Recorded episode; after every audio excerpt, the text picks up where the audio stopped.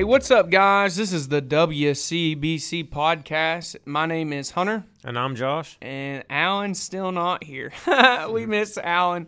Um, good. I know we said last week that he would be back this week. Alan is uh, he's still out, but the good news is is uh, he definitely will be back with us for this next week for the podcast.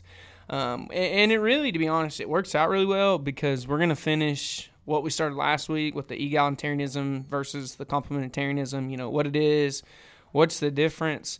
Um, so, Alan, if you're listening to this, shout out to you, buddy. We can't wait for you, you know, to get back join in. us. Yes, Yes. to rejoin us, and Yes. we'll get to start some new questions and new segments, and uh, um, we're gonna have some new guests show up here in the next couple of weeks. So. Um, we're, we're, we're super, super, super, super excited. Um, so, shout out to Alan. Be safe, buddy. We'll see you next week. Um, so, yeah, guys, this is. Uh, I, oh, for those of you that have made comments um, about the episodes in the podcast queue. Um, I know a few of them weren't numbered, like, you know, episode 10, episode 11. I went back this last week and went through everything. They should be numerically correct now. Um, so that way, each week now the new podcast will be at the top instead of the bottom. So just so you guys know. Um, so yeah, we're we're continuing egalitarianism, complementarianism. You know, this is a question that was sent in by Jimmy Pratt a couple weeks ago, and we got to start it last week. So thanks, Jimmy, for sending in your questions. Uh, we hope this helps, um, can give you some clarity and some answers. I know it's helped us and taught us a lot. Um, but before we continue with part two, we, we really need to kind of recap because uh, for those of you who didn't listen last week, I would encourage you probably go listen to last week's before you try to listen to this one. Um, it, will help you out. Um, we are going to do a brief recap, but there will probably be some depth and maybe some good points that we may not uh, hit right here in this recap. Last week, I mean, we did an hour, you know, like just digging it up, what everything meant. Um, so let, let's start with this recap. So, Josh, complementarianism. Do you can you hit a recap on that for us real quick? Yeah, absolutely. So last week we um, we discussed with the complementarianism what it is is basically how the male and the female um, complement each other. They both are different, have different roles and different callings, if you will, that they do.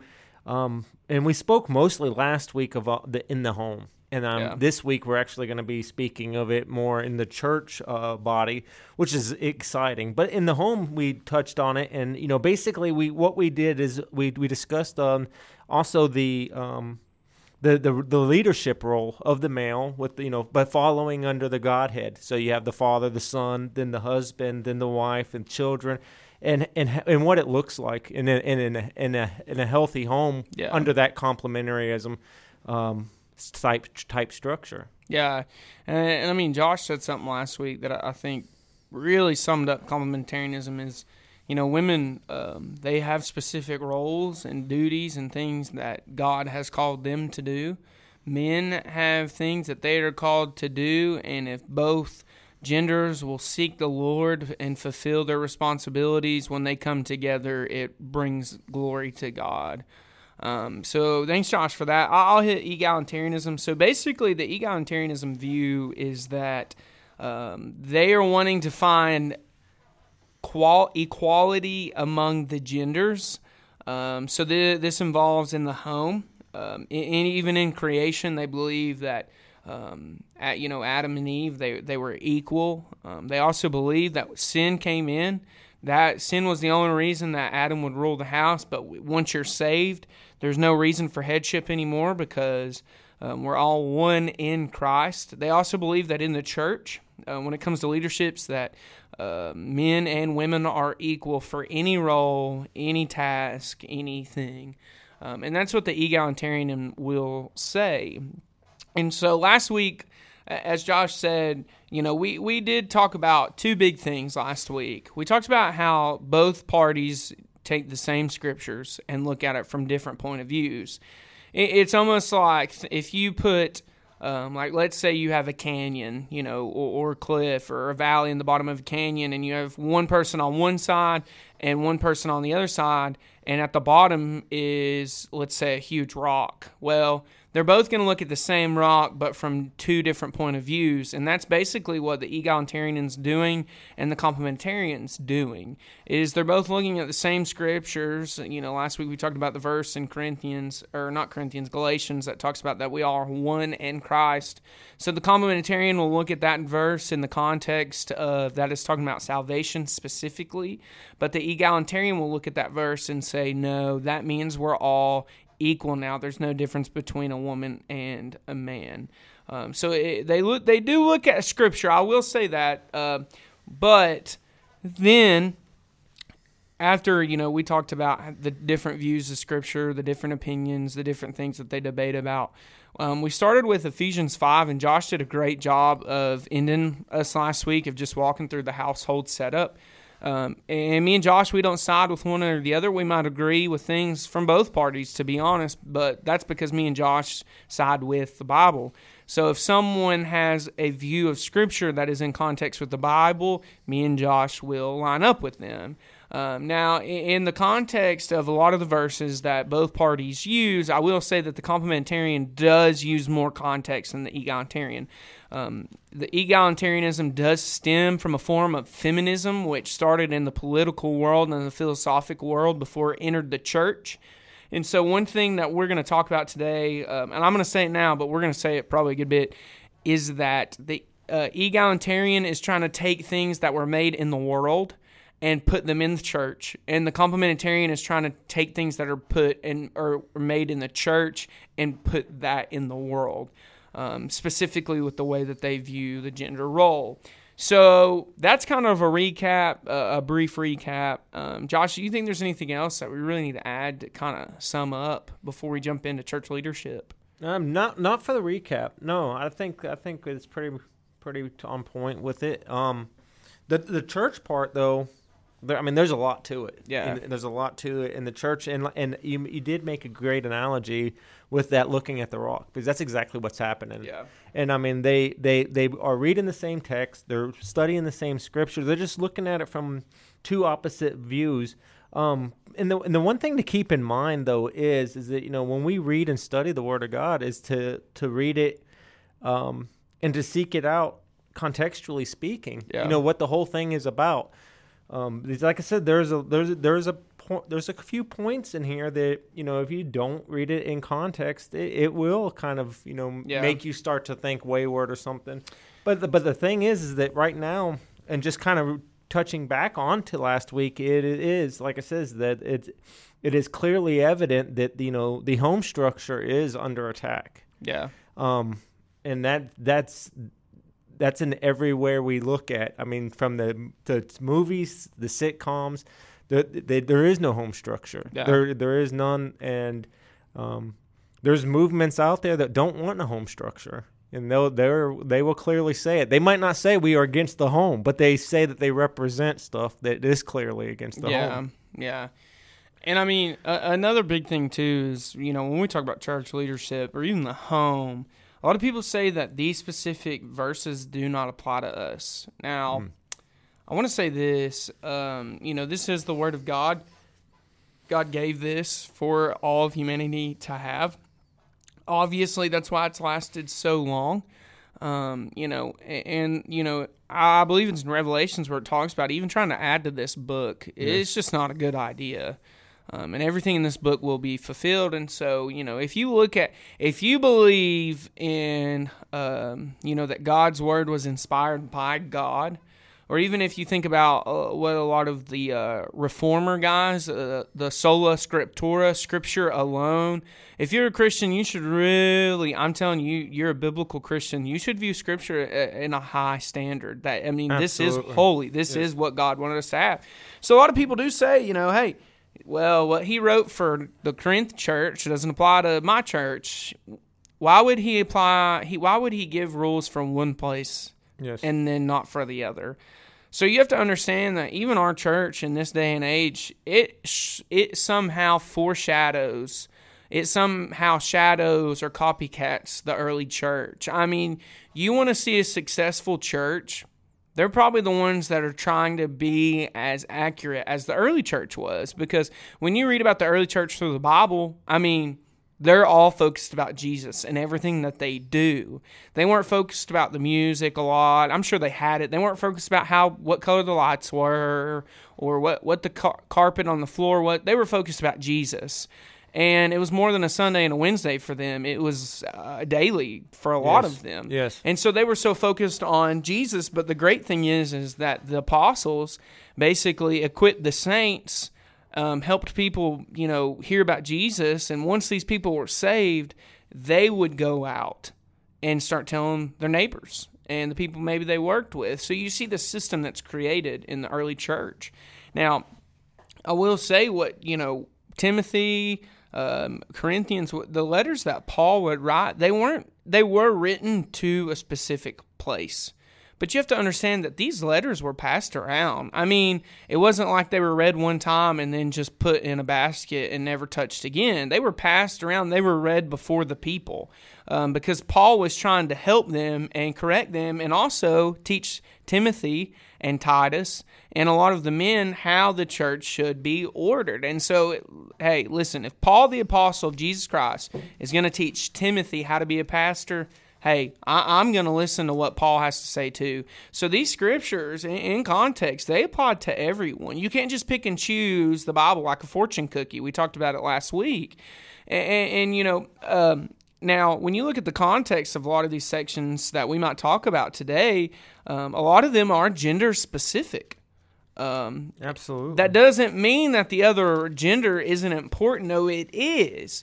But we have to pay attention to what the scriptures are specifically talking about and who he is referring to because it is important. As we mentioned last week, headship was not a thing that was created in Ephesians 5. Headship existed before sin ever entered in because of how God made Adam first. Then he made Eve. And then after they sinned, God called Adam first and then he said that he would rule over. And so, you know, basically, Josh, I, I kind of I'm going to jump just a little bit ahead. It's not a question of what the title is; it's the question of authority because Yes. we learn from Genesis Yes. that it says the man will rule over the woman. Now, that doesn't mean that the woman is a slave or a servant. Or he gets to ridicule her or hurt her or do whatever he wants because he's the macho man, masculine man.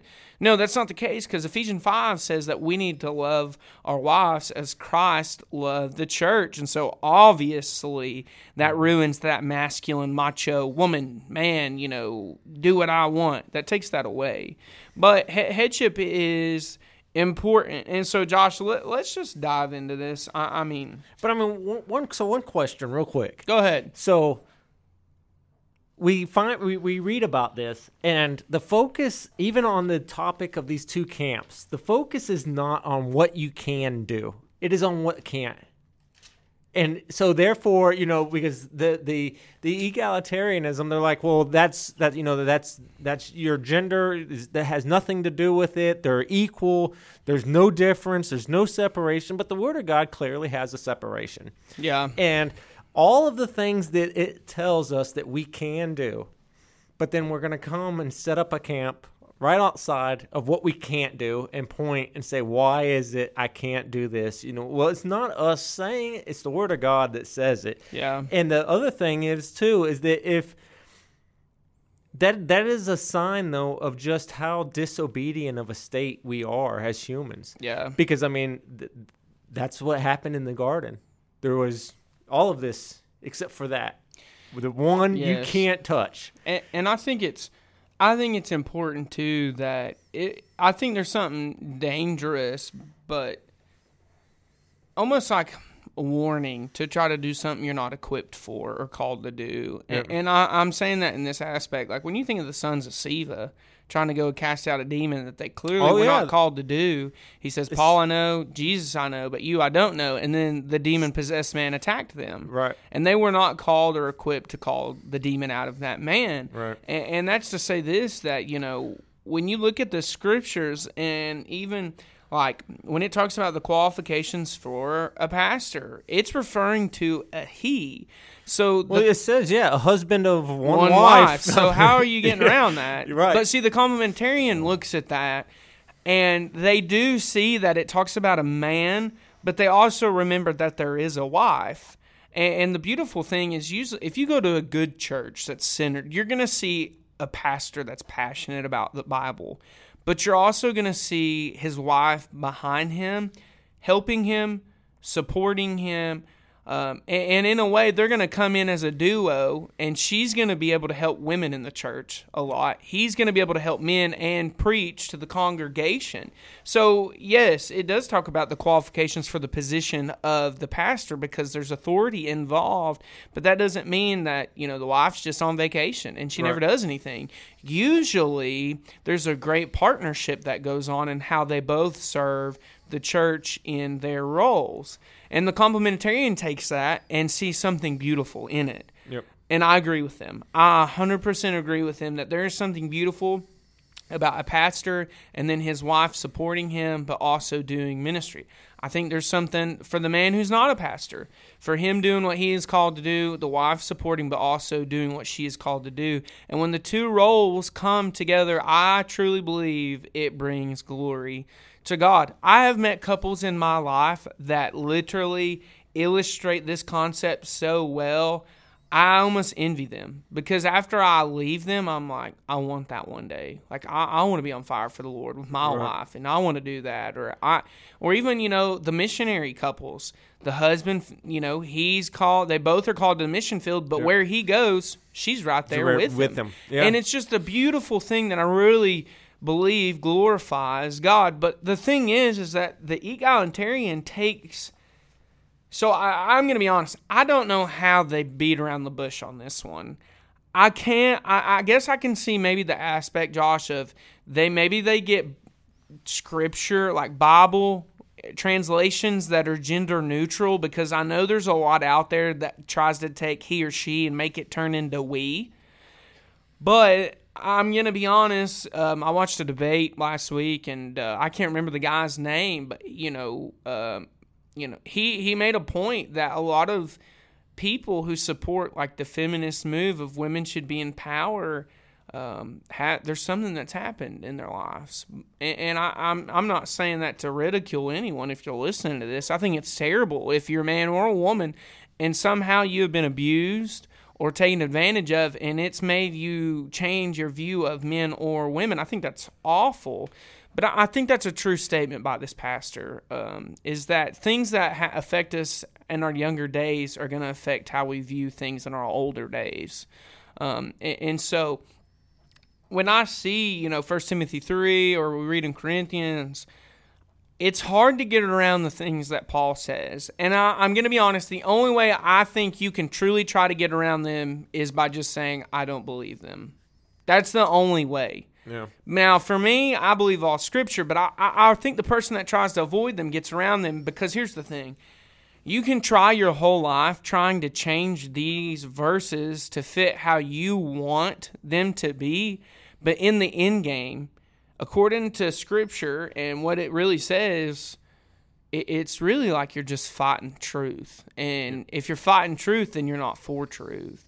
And so, uh, let, let Josh. But I mean, there is there is people out there that when they study, they they exclude whole books. They exclude whole sections. They oh, the Old Te- I know yes. people that don't even believe in the Old Testament. Old Testament, right? You know, and, and they they don't want to address it. So yeah. therefore, I mean, if you don't want to address it, just put it out of sight, and then you can. Yeah, if you don't want to deal with it, just put it away. Yeah, just don't ever talk about it. Exactly, and they do that. And I mean, and it's not just the egalitarians. No, it's, it's it's everywhere. The prosperity preachers. There's a reason why they don't. They read the same verses and they all have the same messages because they don't want to touch on the rest of the Bible. Right. It's not. It doesn't fit their theology. But see, and that's the issue is when you look at this in 1 Timothy 3, it says, This is a true saying. If a man desires the office of a bishop, a pastor, he desireth good work. A bishop then must be blameless, the husband of one wife. So this is King James Version. Now, if I ran down the hall and got my ESV version or my NASB version of the Bible, they say the same thing. The husband of one wife. So the complementarian looks at this and they're they're in the back back corner going, "Amen." They're amen in that. They think that's how it needs to be. But the egalitarian sees this and goes, "No, no, no, no, no, no. Women can be pastors." Mm-hmm. So now this is touchy, but I, am just I'm not afraid. Right. And I, I believe that the context that we have between me and Josh is so powerful and so true that we're not worried. But Josh, let, let's talk about this just for a second. The egalitarian believes that a woman can be a lead elder pastor. But Josh, we just read clearly that it says it has to be a man. Josh, why do you think they try to avoid this? I know we've mentioned some things, but why, why do you really think that they look past this and say, I can do it too? Well, there's it's definitely just an, it's a movement of for equality is basically what it's coming out of and is stemming from. And the argument that you hear a lot from that side of the camp is that it is um, it, it was written at a time that women were not looked at equally as men. Is and that's what they were. That's what the biggest argument is. Well, that was also that time period. You got to keep it in that time period. This that. So, but the the one key thing that that I take from it is, and and I catch myself with it quite regularly, and it goes more so. Um, and I guess it's just because of my you know finite mind that just basically I see everything in a small demographic area, but I try to relate almost all of it to what I know. And what do I know? I know Western civilization. None of this came from Western civilization. It is all Eastern civilization, all Eastern culture, all Eastern. And so for me, understanding of it at times, like I says, I read something and I'm like, huh, that's interesting. But then, like I says, when I when I actually put myself into a place of true thought on it, in that Eastern civilization and Eastern culture, I get a deeper understanding of what exactly is going on, what yeah. is happening. Um, so, like I says, when we debate and talk about this topic here in the United States, people take it totally different than what somebody of that Eastern culture is going to accept it and take it as. Um, because, like I says here in the U.S., many of the people you speak to on this, that is on that equality side, they bring it from a stance of you know that there is no separation, that you know that that this was a time period thing. A lot of them also argue from opinion than fact. Yes, it is. It is very opinionated, but they'll say that you know this was clearly in that time period um, this is, you know, 2020 and women and men are equal. There is no separation. Both were created in God. And like I said, that's what they and they push that. And they I mean and as soon as you tell them, you know, or show them scripture that differs from that, then you basically automatically have made yourself yeah somebody that is you know of, of a sexist mindset well, that you're that you're not you know yeah. willing to, to, be you're not tolerant. And i'm i've met some people too that um, maybe it's the woman pastor or family or i've met people though that support this and even do this and when they get asked the question of how do you feel about it they say well i don't really know. And to me that's like why would you do something you don't really know about I understand that. I mean, a lot of people use, well, I feel like God's telling me this. And listen, I, I know God ministers to us and He tells us stuff. But I also believe, and you can argue with me and you can disagree, I don't think God's going to tell you anything that's contradicting His word. Absolutely. He will not contradict Himself. I mean, He won't. and, and that's just me. And I've had people try to give me books and try to convince me left and right that um, women can do it. And when I look at them and I say, listen, I, I, understand what you're saying. I see what you've given me this book, but there's no context to it. Right. And then all of a sudden they're looking at me like I, am like a, a, woman hater. And I'm like, no, no, no, no, no, no. I, I don't hate women. I love women. I mean, I have a girlfriend. Her name's Haley. She's amazing. Um, and I support women. And I think, you know, throughout history, I, I, think, like we talked about last week, the egalitarians raise a good point that women have been shunned in, in history. And, and, that's true, they have, and it's not fair. But I, I do support women. I think, you know, we all are called. If we're saved, we have gifts from the Holy Spirit that we need to use, but within the context of our gender. And so I, I think I, I thank God for women. There's a reason why God saw man couldn't be alone, and so He gave women. If you come to Watson's Chapel, you're going to see a lot of faithful women. Um, I, I'm telling you, some of the strongest Christians I know go to this church, and they are women. We have uh, Miss Emily Hyden. If any of you that listen know her, probably one of the best teachers I've ever heard in my life when it comes to history, Bible history and Jewish history. She knows the Bible like the back of her hand and reads it every day and always posts about it. And so there is a beautiful place for women in the church. I mean, here, ladies, listen to this. If you have a women's conference, are you, I mean, do you expect me do you expect a man to come up there and try to minister to thousands of women about their needs? No. No. Oh my goodness, no. How, how are we supposed to do that? Well, that's why God gave the scriptures that talks about women can teach women and help women. And so when you see, like, we have group of ladies here that go to women's conferences and they come back and talk about how awesome it was. To me, I look at that and I, glorify God. I think that's amazing. I wish we had more things like that here for, you know, our ladies to do. And they have Bible studies here. And I mean, they if they have one, they have five. And I mean, they all come and they're all faithful. Um, so there is a beautiful thing. But see, a lot of egalitarians will look at how we do things, or they'll even look at the complementarian and see how we view the scripture. And then it turns from a civil conversation to now they're pointing their finger at us, telling us we're degrading women, and we're not. We're not at all. We're going to try to treat them as God has designed them. And so when you look at, you know, this scripture and it talks about a bishop, the husband of one wife, it is talking about a man.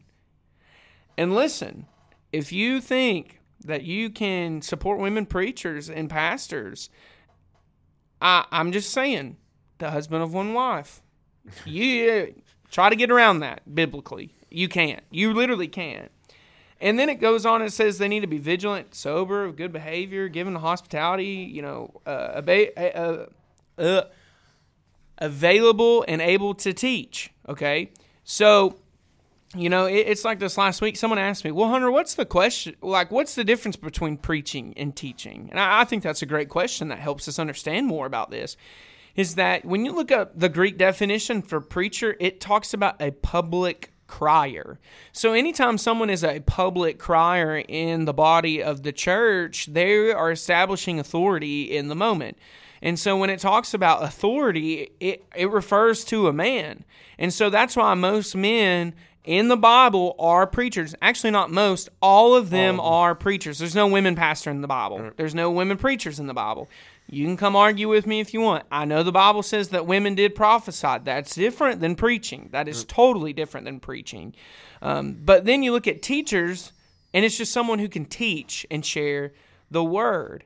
But that's not talking about the public crier. And so I, I think knowing the difference between preacher and teacher can help.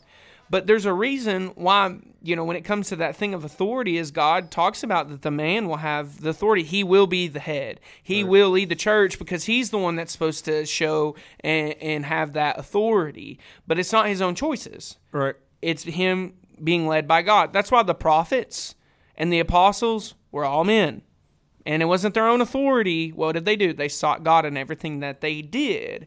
So when it comes to the qualifications of a pastor, the complementarian sees it goes, Yes, amen. You know, it needs to be a man. It has to be a man. But the woman comes beside him, his wife comes beside him, and they're like this awesome tag team. And they start, and they have this beautiful view. But then the egalitarian looks at that and they're like, No, that's not fair. It's not fair. It's not fair. It revolves. It revolves around the word fair. Right. And so, and not around the Word of God. Yeah, it's. I mean, it's, and that's ultimately where it boils. And that's the difference between the two. Yeah. And, and listen, we're ans- hey, all we're doing is answering Jimmy's question. What's the uh. difference? That's the difference right there of everything we just talked about. But when you look at the Scripture, the complementarian has it in context of literally word for word literal context. The egalitarian says, well, and anytime someone starts out going, well, I don't, right. they're going to be a little off. Um, this is the word of God. So, Josh, now, so ahead, so if if we if we look at this also, so then with this type of mindset of just basically saying, well, there's exceptions to it, right? So then, if the guy was a drinker, heavy drinker, yeah, He not sober minded, would that disqualify him? Absolutely, immediately. Yeah. If he was a striker, you know, he was the one that you know always out fighting, you know, abusive to his wife. Would we? Uh, no, No. absolutely not. It would not even be a question.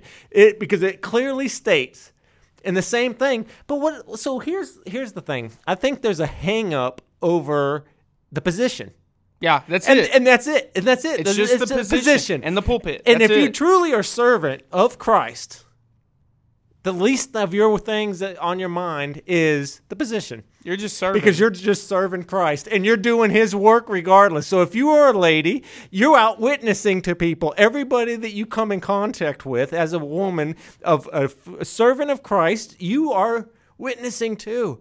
You're you're you're giving information, you're encouraging, you're praying with, you're you're you're you're uplifting people. Yeah. You're showing them and pointing them continuously to Christ. Yes. And when it comes down to it, you know, people are like, you know, who are you? I'm nobody. But Christ is yeah, he's everything. and and that's what it boils down to is it gets to a place to where you know we just got to really address it and it's a it's a place of it's a, it's a place of pride because the thing about it is is that the only thing that would be of it would be coming from I want that position yeah, that's it. so well, in because Genesis, you could do yes Your your desire will be after him. His. Talking Yeah. about in like obviously intimacy, but talking about she will want to rule you and yes. make your decisions. and to make you right to, to for, right for you to answer to her And that's been going on since Genesis 3. I mean, this is nothing new. It's always been around. I mean, even like when, so a lot of people talk about the Corinthian church, that verse where it says women should be silent.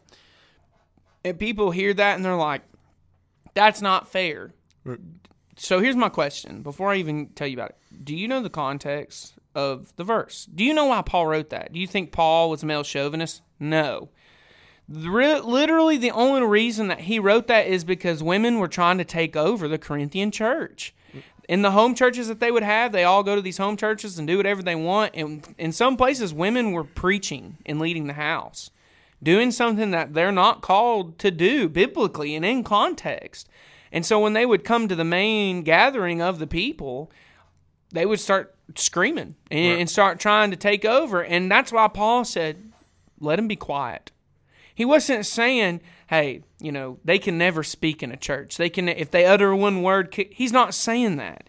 Women can't. If you come to our church, if you come to Watson Chapel, you're going to see men, but you're going to see women. You're going to see them singing and helping lead worship.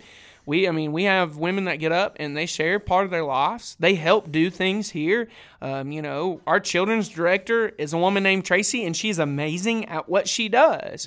So when Paul says that, he's not saying that they have to be silent every time they walk in the doors.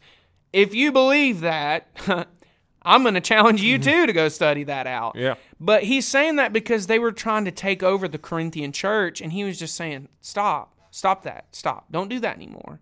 Let them learn. Let them talk to their husbands. Let let them." So he was talking to them in that specific moment. Yes, that is the context. But just because he's writing that to the specific Corinthian women does not mean that all the women that don't live in Corinth get to do what they were doing. right Is that not true? Yeah. Because if you say, well, that's just for the Corinthian women, that's not just that's not for me. If you were in the Corinthian church and you try to do that, he would do the same thing. If Paul was alive right now and you're trying to do that in a church, he would have told you the same thing. Not because he doesn't like women. He does. He used Phoebe. He used women to help him. He uh, loved. He was around them. But he did write it to the Corinthian church. It wasn't a culture problem. Paul wasn't a male chauvinist. No. Times were different, yes. But he would tell that to any woman in any church. He just wrote it for them. And, and that doesn't give you an excuse to try to get outside of that because you can't. And, and I know a lot of people take that and they're like, well, you know, it's not fair. You know, he's a, you know, he doesn't like women. No, he does. Study out the history of the Corinthian church. Did you, listen, it wasn't just women. Men were doing some crazy things in that oh, church yes, too. absolutely I mean, he he he dedicated a whole segment to sexual immorality because there were men in the church just doing whatever they wanted with women. You know, their their dad's wives, a- any of them, family members, I, and so he had to address men and women because there was a, that place is like a zoo, I, and that's what I I, I, sh- I like. I can't talk today, Josh. That's what I compare it to. So there we go. But now, you know, I said a key word about, you know, um, the well deacons. Like think about it in this aspect too. Like with Phoebe, you know, I said mention Phoebe was mentioned as a deaconess. Now, me and Josh, we had a great conversation last week. If you look at a deaconess, it talks about a servant. Yep. But if you look at the qualifications for deacons in Timothy 3, now he's talking to a position that's going to exercise authority. So anytime authority is going to be exercised, it will be the man that will lead it. So when you look at the qualifications for deacons, I want you to see this. It does talk about men, but what also let the deacons be the husband of one wife, okay? But then he talks about the wives too. Even so, their wives must Yep. not be grave, nor slanderers, sober. So there's something beautiful about that Priscilla Aquila type duo uh, of a deacon and a wife. Now, when you think about Phoebe, Phoebe didn't exercise authority, nor do I believe she cared about the authority. Because when we read about Paul sending Phoebe, he's saying, give her what she needs, support her. And I think it's because all she wanted to do was serve the church. Right. And I mean, me and uh, uh, me and Josh talked about a sermon that was by Matt Chandler last week. In the beginning of that, Matt Chandler lets one of the deaconesses in their church talk. She doesn't talk about her position. She doesn't talk about seeking authority. She just says, I serve this church and I love this church. That's context of what a deaconess is. And some churches have that position available. Usually it's a deacon's wife, but it's some, a woman who serves the church specifically. I mean, we have deacons here and their wives, they're here, they're working.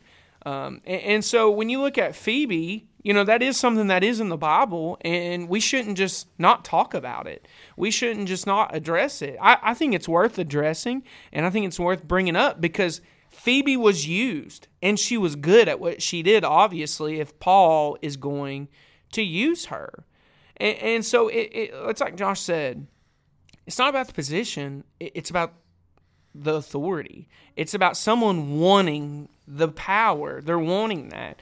And so the egalitarian, Josh, they'll look at that view of, you know, the deacon and they're like, now hold up, hold up.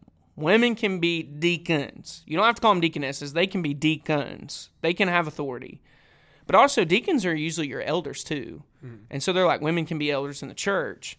Um, and that's what the egalitarian says is that this is an equal position. But I also want to say this let the deacons be the husbands of one, One wife. wife. Try to get There's around that that, one again. wife again. Try to get around that again. Um, and that's what they do. They try to get around it. But Josh, the complementarian, when they look at the qualification of a deacon, how will they view that? But also, can you kind of talk about how it's a beautiful thing about the man and how the woman, you know, they they come together? And can you talk yeah, about so actually, First Timothy three, which you- you were reading, um, and it says that they, you know, so it does talk about the deacon, husband of one wife, ruler of their uh, ruling their children in their own house as well. Um, and it says there, it says it's their own. There, that's the husband, that's the wife. These the deacon and his wife. They are to be ruling their house together. yeah. Um, so the beauty of it is, is that you know, the the thing is, is like in like you talking about here at our church that we do have the deacons and their wives and how involved and active they are, but it's it's a beautiful thing to watch, and the reason is is because they are in full support. The wives are in full support of the husband. That's that's that unity, and there's a degree of faith there, because sometimes the husband will have a choice to make that it's his choice because it is a something that is going to involve his household Yeah. and the thing about it is is that is a burden that's on his shoulders he makes this choice and sometimes the wife might not be 100% on board with it but through faith she's like i know that he's prayed about this i know that this is a decision that he has made prayerfully and we are going to move forward on this Yeah. and in full support. That is very different than what the world tells you. You know, like you, he better not say, you know, we're doing this without first consoling me. Um, so when when a person is or a man is placed into that place or considered for that role of a deacon, once he becomes that deacon, not only does he have a position, but his wife does as well. Yep. And through that, like that's that's the whole part of it because the thing is is that any position in any form of ministry comes with a lot of burdens. It comes with a stuff that you're going to be exposed to Yeah. that you, you that's going to weigh on you, and not everything you can share. A lot of it you carry alone, Yep. and through carrying that alone, they don't understand why. The wives don't always understand why. They don't understand what they're going through, but they know that they're going through something. And so, however that husband or that male handles it, whether it's through quietness, whether it's through alone time, whether Yeah. it's in, however, the wife is exposed to some sort of treatment or some sort of way that that husband is interacting or not interacting at that moment or through he, when he's going through that process.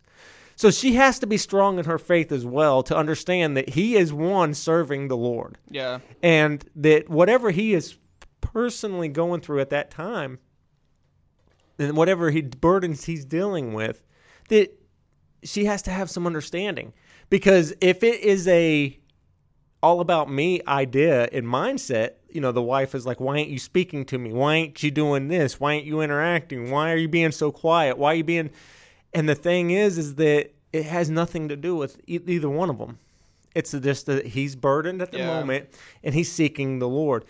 That's the beauty of it that when a true husband and wife are both seeking that lord as and that they're faithful servants to the lord we don't always have to know exactly what's going on Yeah.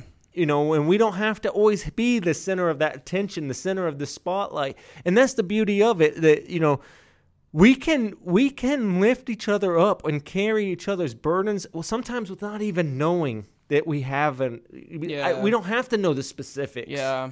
you know and that's the same with the wife the wife doesn't have to know the specifics all she has to know is that her husband at the time needs prayer and needs lifted up and encouraged Yeah. and that's the beauty of it is that when he gets home or when he's tasked with something, she's there in full support. She's there pushing him along right behind him Yeah. in full support of it, which is exactly what we get from, you know, because like I says, I mean, when we when we seek the Lord in all that we do and in all that we go at uh, or in our lives, if we put him first, the world does not see that as popular do you know when we make those stands and like right now you see you see sports athletes you see actors actresses coming out in these professions of faith because they're finally gotten to a place to where they're you know there's like okay i'm not going to accept this They're like, I'm set apart. yeah i'm not- i'm gonna i'm gonna say my stance Yeah. and, and, and it's not popular because every time somebody does the news media is hitting it and they're like look what so and so said fingers. yes Trying to ruin them. Yes. And so it's not a popular and and, and the setup of this whole the Godhead and everything, the whole popular there's this is not popular in today's time. No. You know, and especially with the church. You look at a church and that's what they're going to say. They're going to say, "Well, you know, there a lot of churches have women as pastors. A lot of churches Absolutely, there is a lot of churches, but there's also a lot of ch- churches that are not taking heed to the word of God. And that's what we're finding. Yeah, and I mean, there's even churches out there that like they have deacons, and they might refer to the wives as deaconesses, but they're still keeping it in context. The wife knows that the man is the deacon; he is the one authority. leading, and she is there to support and to help. Um, and I, I think it's a beautiful thing, and kind of what Josh was saying too. Um, but I'm going to come from the other side of it. Is it's also a beautiful thing like you know I, i'm not married but you know w- one thing i know is me and haley we've been together. And when i i was called into ministry before i met her. Um, and so there are days and I, I know this from hearing men that have been are married and they've been doing ministry for years. Sometimes it's nice to have a lot on you and you got that person your your partner in life your wife the love of your to just go home and talk to and then pray about it. And she keeps it confidential. And then sometimes you'll go meet with the people and she'll come with you as the witness, but she'll help if it's counseling or whatever. She's right there. And so I, I think it's a beautiful thing too that, you know, they don't have to know everything that's going on and they'll still pray for each other, but there's something beautiful too about him being able to be um, almost vulnerable in that moment with her of like, I'm troubled. This is what's going on. Let's pray about this right now. Or I've got this meeting that's going on. Do you care to come with me and be the witness? But also, you know, so sister so and so's, we're meeting with her, right. and I'm going to talk to her. But I want you to go be with her. I want you because I feel like so. There's something beautiful too uh, about that side uh, of it, and you know, when when it comes to all this complementarianism and egalitarianism, I also want to say, like, when you look in First Timothy three, it also talks about for the pastor. Um, it says in verse five, if a man know not how to rule his own house, how how can he take care of the church? Yep. You can't get around that. Right. I mean, you you can't unless you take out the word man and try to make it. You can't. Um, and, and, so, guys, you know, when as we come to to the conclusion of this, listen, it, mine and Josh's goal is not to convince you. It's not to persuade you. We're just answering a question. Um, and I will say this: if you're listening to this and you don't agree with what we're saying, and you want to send an email or, or you know talk to us, feel free. But I do want to say this, and I mean this wholeheartedly, and I had to learn this the hard way one time if you come to talk to me or Josh and you do not have scripture to support what you're getting ready to say, it's just going to be a conversation that goes in a circle and no one's going to be edified out of it. And so, you know, if you have scriptures that you want to send us or maybe you think support egalitarian, send them in. We, I mean, we want to read them um, because here's the thing: if you're going to try to convince me that I'm wrong about something in the Bible, then you have to have it in context. Right. You have to have support biblically. And if you do, then you've got me. But here but you're not going to because I mean, listen, if you wanted to know, and maybe you're listening to this and we've been talking about both sides, you should probably be able to tell. If I had to lean one way, I would definitely lean with complementarianism. I think it's in context. I think it edifies God. I think it keeps God's order of man and woman the way he intended it to be. And I'm I see more people who identify as complementarians as pastors. Their churches are so successful and after God's own heart than people that I know identify as an egalitarian. I will say this: if you are an egalitarian, you support it. I do know egalitarians that, and I I've seen them talk. I believe they'll be in heaven. Absolutely.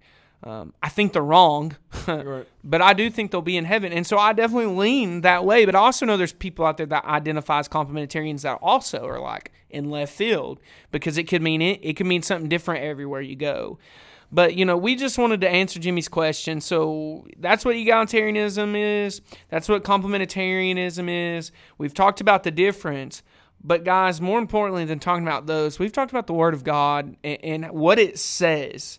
Now, you can argue you, you can come at us you i mean that that's fine guys we we are just wanting people's thoughts and hearts to be stirred for the word that they'll study it out they'll learn and they won't just stand on opinion because listen jesus said it specifically if you do what i say you'll be like a man who builds his house on that solid foundation and josh when it comes to complementarians I believe that's what they're doing. Right. They're hearing the word of God, they're doing it, and they're built on strong foundation. And I think that's why pe- when people have debates between the two, the complementarian usually wins in the end because yeah. he has more facts and more scripture. Mm.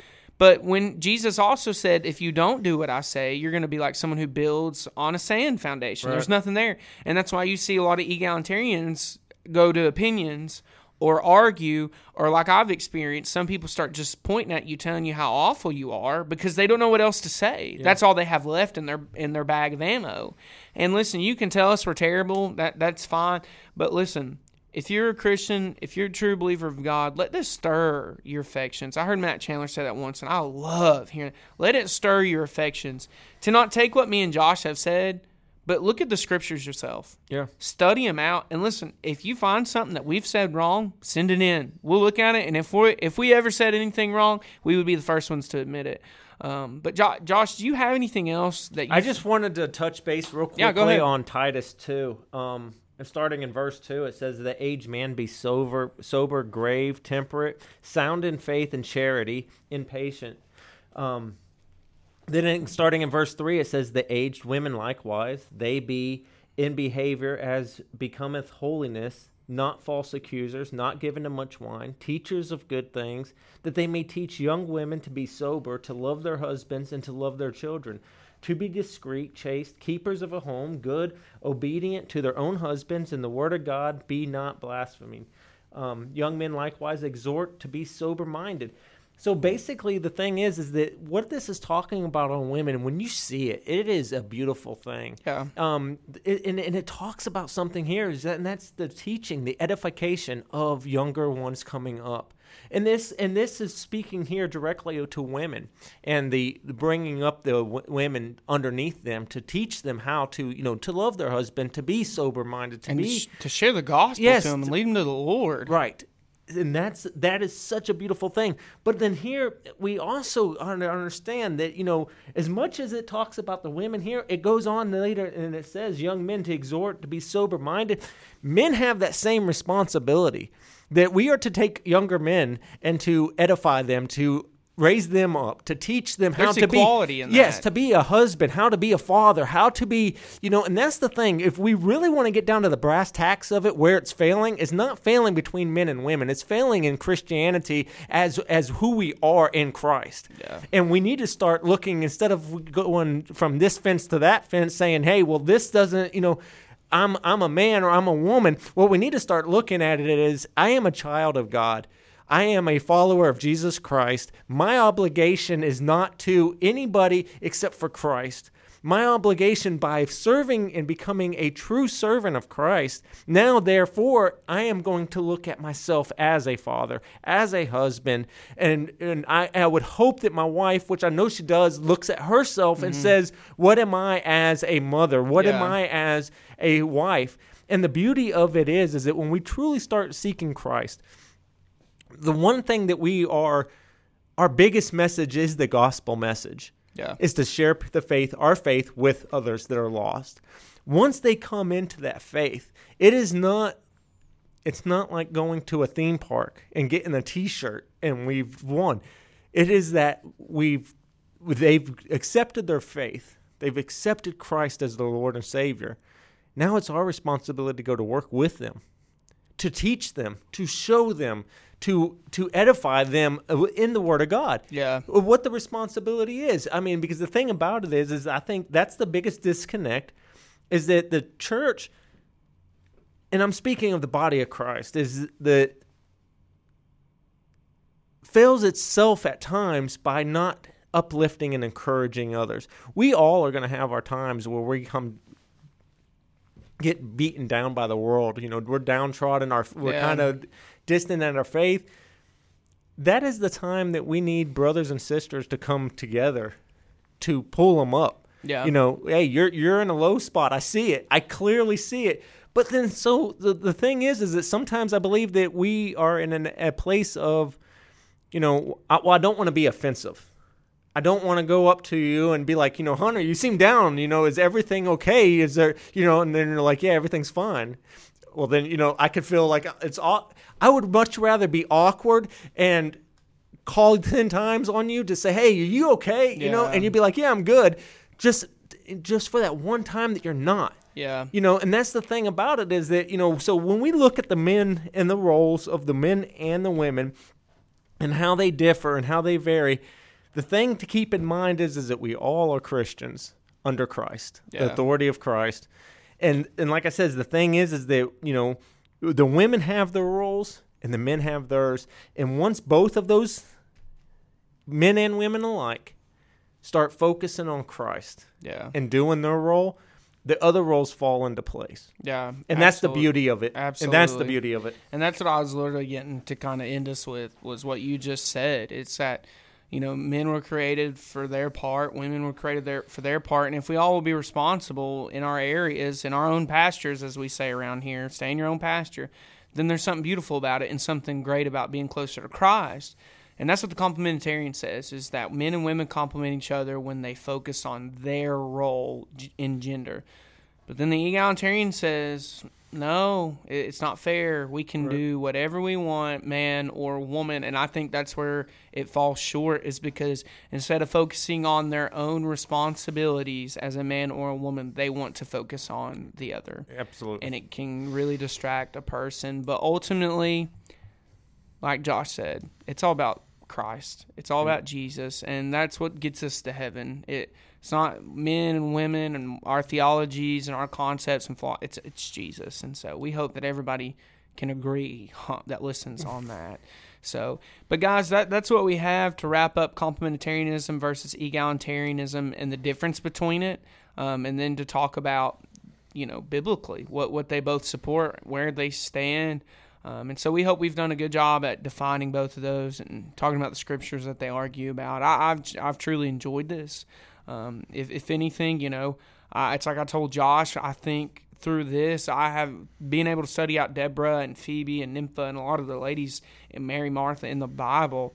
Um, you know, they have a huge part in yes. Scripture. Mm. And men, guess what? Have a huge part in Scripture they all had a huge part in Scripture. And we do now. We all have a huge part of being the church. And if we'll just take advantage of that, focus on the Lord, um, I, he, He'll bless the church. Absolutely. And so, but guys, that, that's all we have. We hope this has uh, just taught you things and helped you out. I know it's helped us if it hasn't helped anyone else out. So, Josh, you have anything else to say? God bless. Guys, hey, we love y'all, and we'll see you next week with Alan. So, peace out. See you guys.